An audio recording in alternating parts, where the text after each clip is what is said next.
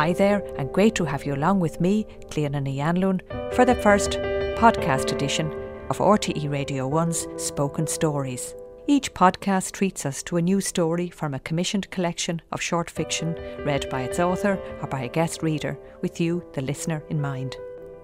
This collection is called Spoken Stories Independence, as each writer started out on their story by considering what independence might conjure up for them and where it might take them today, 100 years after our War of Independence. In its way, this Spoken Stories series is a creative contribution to Ireland's decade of centenaries. I hope you will agree that together the stories illustrate how variously and indeed entertainingly an idea can be interpreted. And so, to get things started, here is writer Anne Enright with a couple of words about her story, Wildlife, before she goes on to read it for us. The piece is called Wildlife. It's about people chasing things whales, uh, Wi Fi, moose, and houses. When the brief was given to me as independence, thought of many people I know who all they wanted was freedom from debt after the crash in 2008. So that is the Independence Day for this couple the day they get out of negative equity.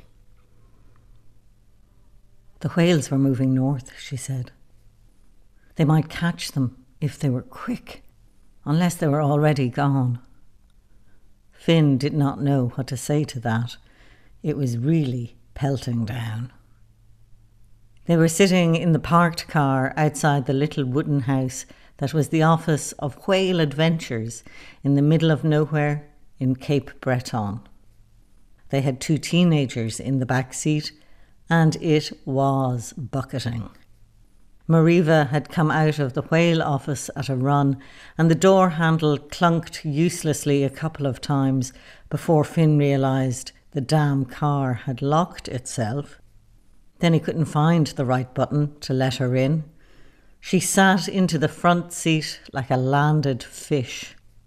The tops of her shoulders were sopping wet, but she was oddly dry elsewhere.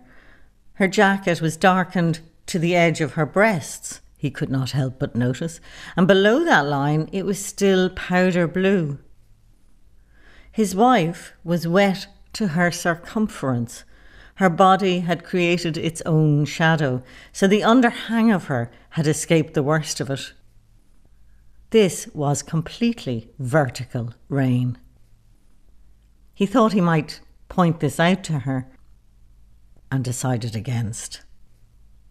Mar said there was a tour boat in the morning, but if they wanted to go out this afternoon, they could book a little Zodiac inflatable just for themselves, and this was a good thing, apparently. Was it? Finn did not know what would happen to you if you saw a whale in the rain from a little inflatable boat. The last humpbacks were two days ago, but they saw a blue on Tuesday. A blue, he said. Whale, she said. A blue whale. Huge. It's the biggest thing. Mar's face went wide with imagined wonder as she looked up at the windscreen. Her idea of a whale carried some massive sense of conviction. They would see a whale, she seemed to say, and everything would be so much better. Finn was not sure that seeing a whale would change his life. Besides, what was wrong with the way things were now? Why was she always looking for more? Or they might be gone north already, she said. They might already be gone. Mariva looked down and rubbed her eye. Well, what do you think? She sounded so exasperated, even though Finn had done nothing but agree with her while she argued with herself. I don't know, he said. In the back seat, the kids had caught some Wi Fi from the tour office, the first they'd seen in two days, and were deep into their screens. They were out twice yesterday and saw nothing. There's no guarantee. Well, not in this rain. Finn, she said, the rain doesn't bother the whales. I suppose not, he said. And they both looked out at the weather. Not that they needed to look. The car was damp even on the inside. Every drop was fat with water, and it fell from a great height onto the bonnet and roof in endless, dull syncopation. They were being drummed down into the tarmac by the local gods of rain. We, uh, we could wait until Fundy, she said, and catch them there. Yeah, if it's not too late. He looked across at her, his lovely, disappointed wife. Yeah, he said. And of course it would be something to see a whale. Of course. To see one lift up out of the water, it would be great to come back with a salty face and go, wow, to your wife who is now lit up with the idea that you see, you see, everything would work out. The whale had twisted up out of the ocean, the universe had done for them its pirouette. Later, maybe they would have post whale sex, tremendous, deep diving, sea swept. And that would also be grand, if that was the way things played out. But what if they didn't see a whale and it was all his fault? What if Mariva said, I don't know why I married you. I don't know what I've done with my life. Nothing like a holiday for all that. It wasn't just the Wi Fi that was keeping the kids quiet in the back seat. Let's head back to that coffee place and have a think, said Finn. We need to eat anyway. Which was his way of saying no to whales in this god-forsaken downpour. No to dashing about in a toy boat on a big sea looking for something that was both alarming and probably not there. No he looked for the ignition key and then poked the start button, turned on the lights instead of the wipers, got the stupid lever into drive, and pulled out onto the wrong side of the fortunately deserted road. The holiday was her idea. Mariva's brother had come over to an oil boom in Labrador back in 2008 when everything had fallen apart in Ireland and Mariva never lost the sense that the east coast of Canada was a place where things got fixed. The photos pinged through whenever the brother got near a satellite signal, and each was the same as the last mountains, river, sky, mountains, trees, more trees, an iceberg that looked about two miles away, a tiny bear at a distant dumpster. Mariva clicked through them as they arrived, sitting in negative equity in their house in Clonsilla, a toddler pulling at the phone, and a baby on her knee. She took to saying Labrador in the local style to distinguish the place from the breed of dog. My brother is in Labrador. Finn's wife, his sad wife, seemed to think that if she ever got to Labrador, she would hike mountain passes while Osprey landed on her shoulder, or she didn't know what she thought. When it came to it, Many years later, her brother was down in Halifax, Nova Scotia. He had a sweet wooden house with a skidoo in the garage and a boat in the driveway that didn't currently work. He brought them to an Irish pub, even though they had just come from Ireland. And a couple of jet lagged days later, he drove them to the lighthouse at Peggy's Cove, where they were supposed to admire the size of the rocks. And in fairness, they were pretty big rocks, after which they had gone off exploring in their rented car. Everything in this country was much further away than it looked on the map, and it was, when you arrived, covered in the same pine trees you had left behind. The kids spent their first day on the road hunting for Wi Fi, and when that didn't work, for moose. There were road signs warning about animals crossing, but they really didn't cross except the next evening on a high bend at dusk when they came across a camper van with a bust up fender and a large creature twitching in the headlights. Hard to tell if it was a young moose or a grown stag. There were cars stopped on either verge, and Finn had to be careful driving through. As they passed, they saw an elderly man reach into his pickup truck and walk back to the animal, whose antlered head was jerking skywards. The man was carrying something that looked like a gun. Is that a gun? Was that a moose? The kids were too stunned to ask anything else. Lorna, who was 13, started to cry. Was that a gun? No one pestered him to stop and see if it was just a deer. No one asked to watch or begged to stay the hunter's hand. It's Canada, Finn said. Would you relax? The day after the probably dead possible moose, they crossed an impressive causeway over to Cape Breton and drove up to the Cabot Trail. This was a road with a view, much of it obscured by weather. They checked into their cabin and attempted a hike in the local woods, shouting against bears and stopping to fix Lorna's clearly unsuitable platform sneakers. They sprayed for bugs. They forgot to bring sandwiches. Afterwards, they ate seafood in a terrific and surprising shack overlooking the sea, apart from Tom, that is, their elder child, who sulked for steak. And in the cabin, late that evening, Mar fought with Finn like it was all his fault. The weather, the sandwiches, the insects, and the bears, not to mention the manifest fact that the whales were migrating north already. They would miss the whales. And now here they were, two days later again, in the poundings of rain, in the middle of a different nowhere, failing to make a decision, facing the inevitable muffins and cheeriness of a Canadian wilderness cafe. But as it happened, there was a decent little menu. They ate lobster roll with crinkly crisps on the side, while the woman behind the counter cooked a burger for Tom. The food was outstanding. How come they couldn't manage anything like this at home in Lucan? Finn said. But his wet wife did not reply. Let's find the cabin and dry off first, he said, which was another way of saying no to the whales, though Finn had the feeling he was just stalling at this stage, that this was a battle they both would lose. The cabin was called Cliff View. It was up a small road on the side of a hill, and the wipers slapped as they made their way slowly along, which was another good thing about this country, Finn thought. No one expected you to drive like a lunatic, and the roads in general were excellently maintained. Though this road was a bit of an exception, it was more of a track, and the hairpin bends wound really quite close to the edge of what was turning into an unguarded cliff as they climbed higher. Take it easy, he said. In the back seat, Lorna and Tom had chosen this peak driving moment to fight over a packet of boiled sweets.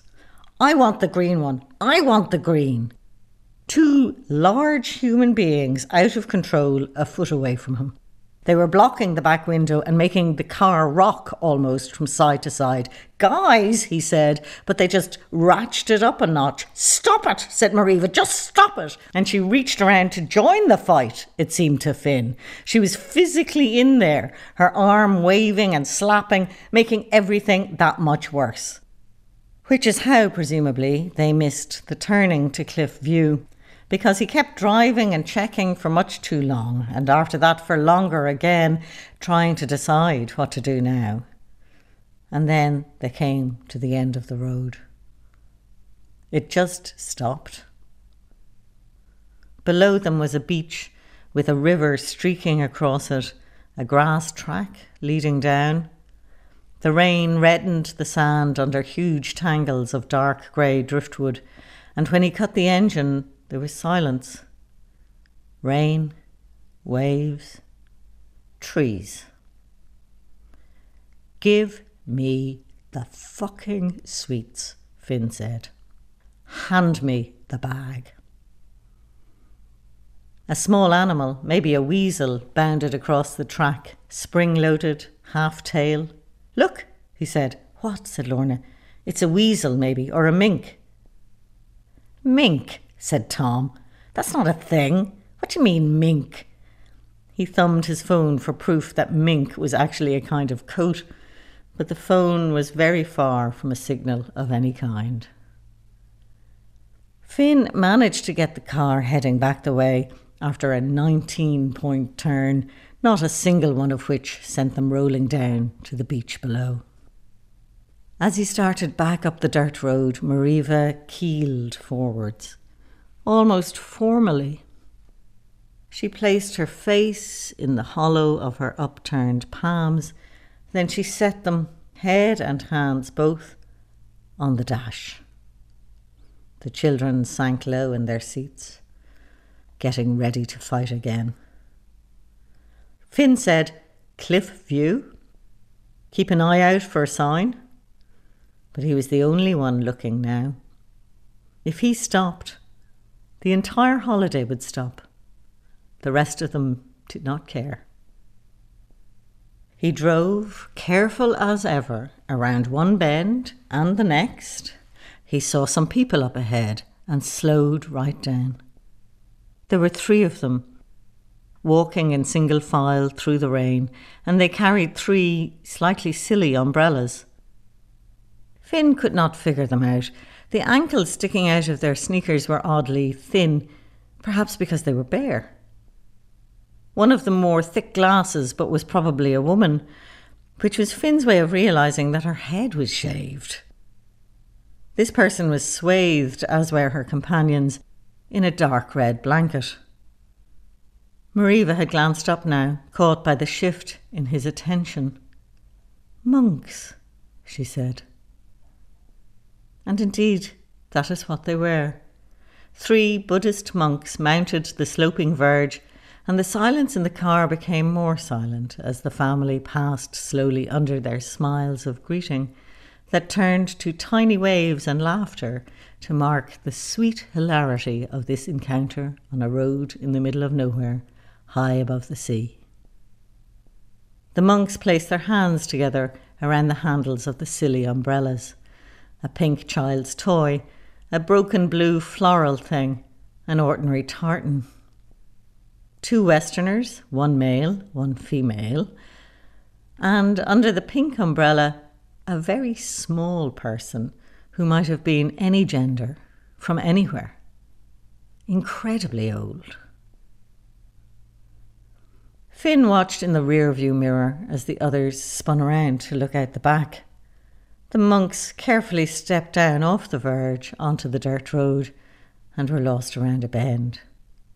Tom faced front again. Well, that happened, he said. Was that a woman? said Lorna. Which one? said Finn. The cabin was lovely, if a bit small, for four.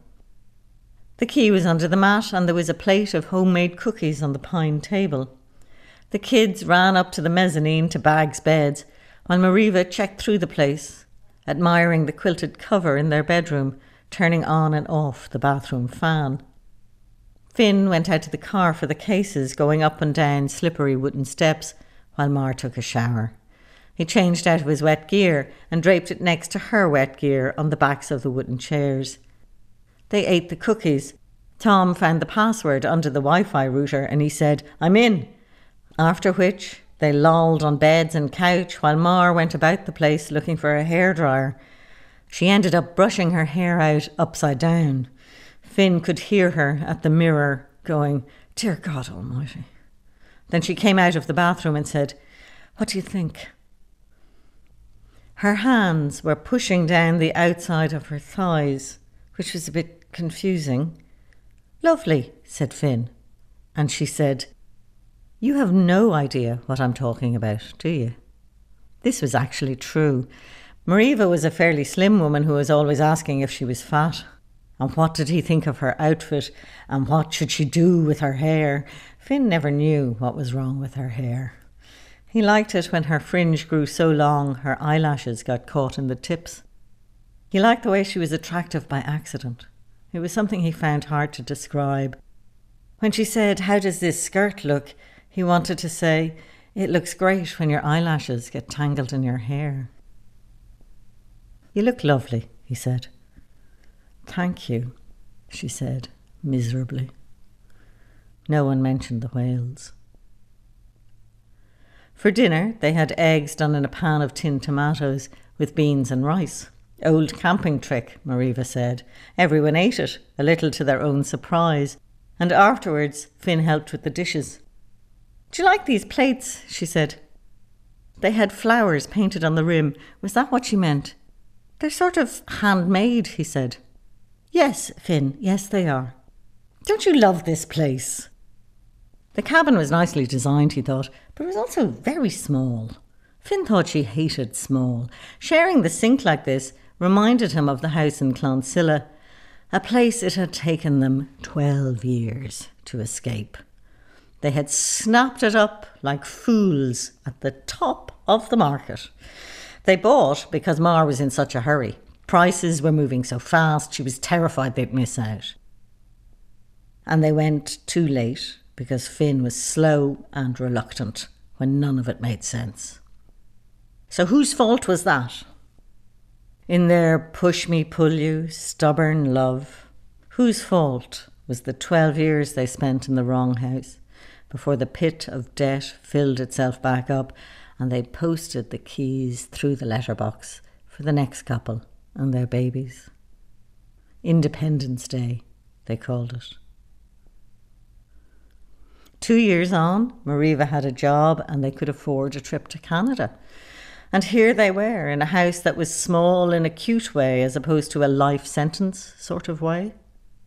But small was small, Finn thought.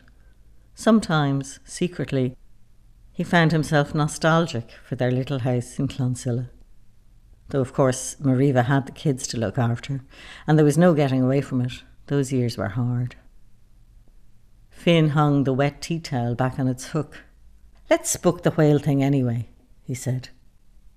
That's what I thought. The big boat in the morning, even if we see nothing.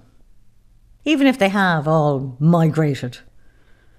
It'll be a trip. She kissed him briefly, and he realised how lonely he was. He wanted to tell her, a little bitterly perhaps, that he thought she looked good when she was being nice to him. He found that very attractive. Was that wrong? You could call it whatever, sexism. But all he thought was, You always look fantastic when you're smiling at me. Though it had to be admitted, he also loved her when she was sad. You know what I want to know, said Mariva, looking straight at him. What? Who put you in charge? If he kept very quiet, Finn thought, they might have sex later, or early in the morning when the kids would definitely be asleep. In the event, he dozed off on the couch and made it late to bed. And when he woke the next day, the unfamiliar room was empty. He did not know what time it was. Light slipped through the bamboo blind and Mariva was gone. Also, the rain had stopped. Finn got up and went barefoot through the little house until he saw her outside on the wooden deck, clearing the wind whipped hair back from her face.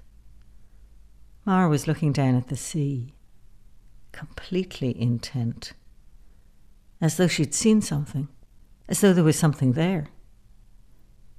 She turned at his approach lit up. Come quick. Quickly, she said.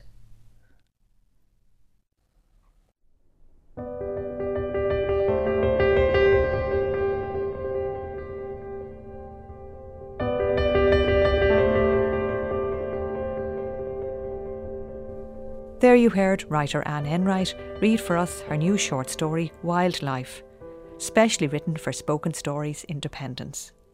Next time on Spoken Stories Independence, Katrina Niwarahu treats us to a reading of the new short story Assignation by writer Mary Costello. You can enjoy all the commissioned fiction featured on Spoken Stories Independence wherever you get your podcast and on rte.ie forward slash culture. From me, Clíona Ní Anluain, until the next time, thank you for listening.